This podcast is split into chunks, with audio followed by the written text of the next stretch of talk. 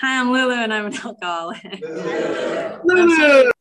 And I'm sober today by the grace of God by the program of Alcoholics Anonymous as outlined in the first 164 pages of our book and good sponsorship.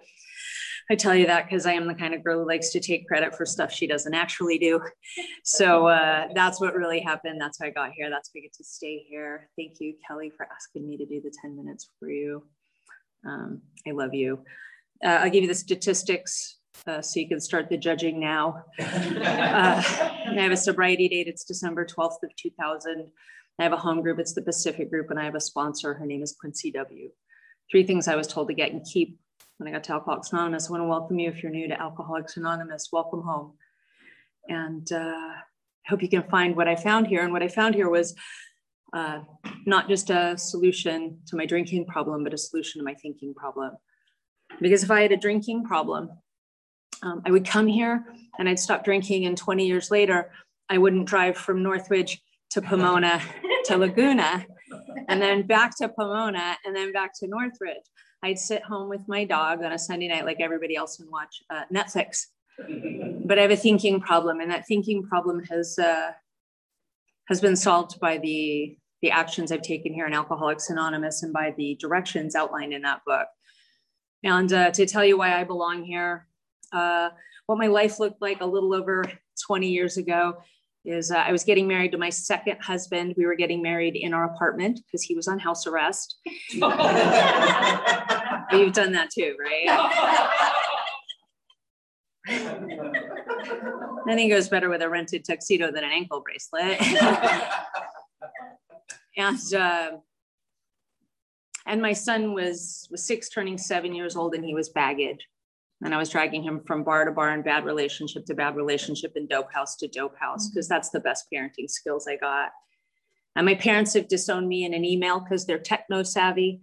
And they said, they're not going to watch, we're not going to watch you die. We're not going to watch you take our grandson with you. And my response to that is, I don't need you anyways. And uh, I had lost my third job that year due to drinking. And I had uh, been hospitalized four times due to drinking. And uh, and if you would have asked me at that moment if I was an alcoholic, I would have told you no, I didn't come here to have a great life and to get, so I didn't even come here to get sober.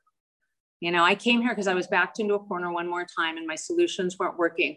They were taking my son away from me. And that was okay with me at the time because it was a lot of work to be a mom. You know, and I didn't have a job and my parents weren't helping anymore.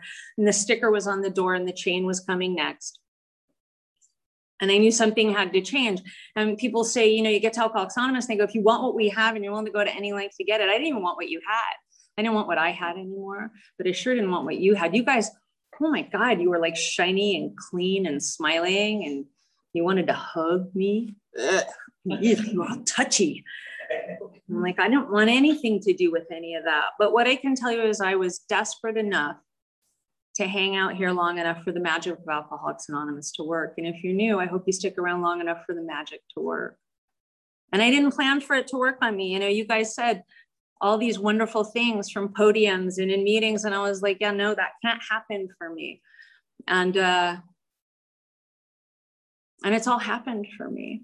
And, you know, I was saying before, it's so hard to, to do 10 minutes because I can't even tell you in 10 minutes what 20 years of amazingness looks like. And I would love to tell you that it's 20 years of, you know, everything got great. I got sober, everything got great. And then I've walked with Bill, Bob, and Jesus since I've been here. And that's not because what the book says is I make decisions based on self that put me in a position to be hurt.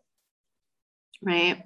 And then I step, you know, I step on the toes of my fellows and they retaliate seemingly without provocation. What happens is I make these decisions because the book says selfishness, self centeredness, that I think is the root of my troubles. I know that's the root of my mm-hmm. troubles. It's all about me. Right. And I get here and I don't do anything different for a while. And so what happened was I acted, you know, I ran around Alcoholics Anonymous acting like I did out there. And I blew my life up at 10 years sober and I got willing to do things a little different. And then I blew my life up again. And you know, that's how I like to roll. But what I can tell you is through it all, what I've done is I've been actively sponsored. I've always had a home group, and then I haven't picked up a drink. And that's how I got to 20 years. It wasn't magic.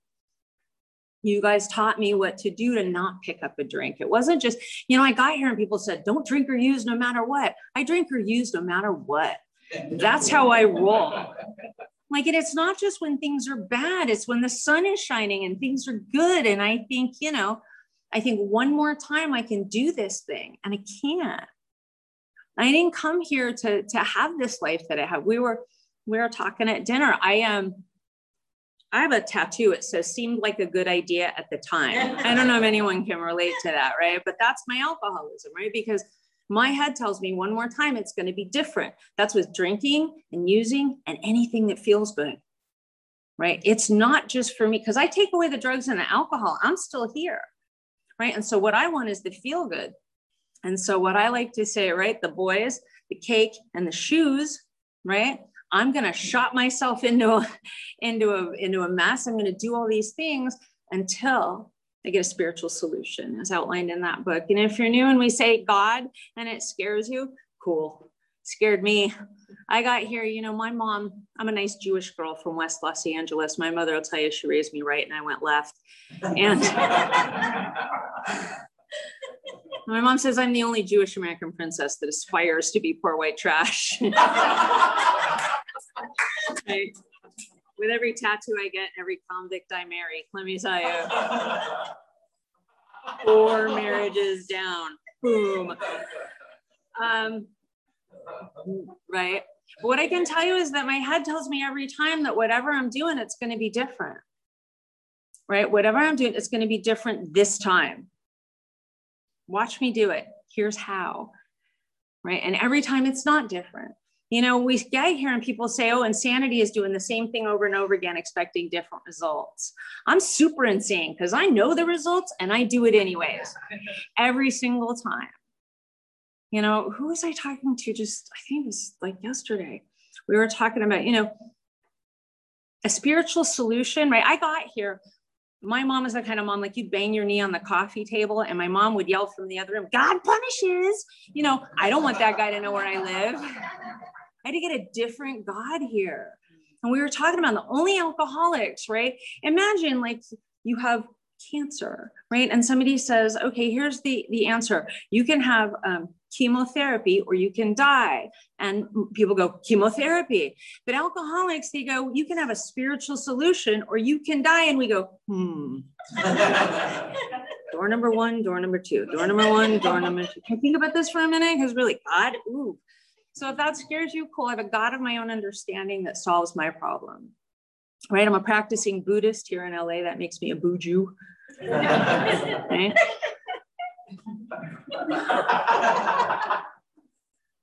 So cool. and I can tell you is like it wasn't optional. I went 10 years here. I went 10 years here without getting your God because I was going to do it my way. My sponsor likes to say my favorite sentence in the English language is I got this. If I got this, I'm not turning my will and my life over to the care of anything but me. And I will do that into the gates of insanity and death here in Alcoholics Anonymous. Mm-hmm. And at 10 years sober, I was with the book called Beaten into a State of Reasonableness. That's an amazing sentence in our book. Beaten into a state of, who has to be beaten into a state of reason? Oh, we do. We do. Thank you, Kelly. Yeah, right. Beaten every time. Right. And what happens for me is when I get that spiritual solution that I didn't even know I wanted, it's absolutely amazing. Right. Because when I got to you, they were pushing peace. You know, I remember the hippie ladies used to come to me at the local, I would go to the local clubhouse for meetings. And the hippie ladies, you know who they are, right? They're wearing the big flowy, like tie-dye dresses and they're crystal wearing, like essential oil sniffing. And my friend Kelly here, hippies, right? I'm like, if you want, we have. it. I'm like, no, I don't. Like, because I got here and I had a motorcycle. It was in the pawn shop, but I had a motorcycle. and I'm listening to metal music and I have a pierced tongue and some tattoos. I'm like, yeah, I'm cool. I don't want peas. You know, I mean, I was 10 years sober. Somebody told me, hey, you know what? Maybe if you stop listening to angry white boy music, you'd stop being such an angry white boy. I started listening to Britney Spears. He was absolutely right. You can't be mad when you're listening to Britney. I'm just saying.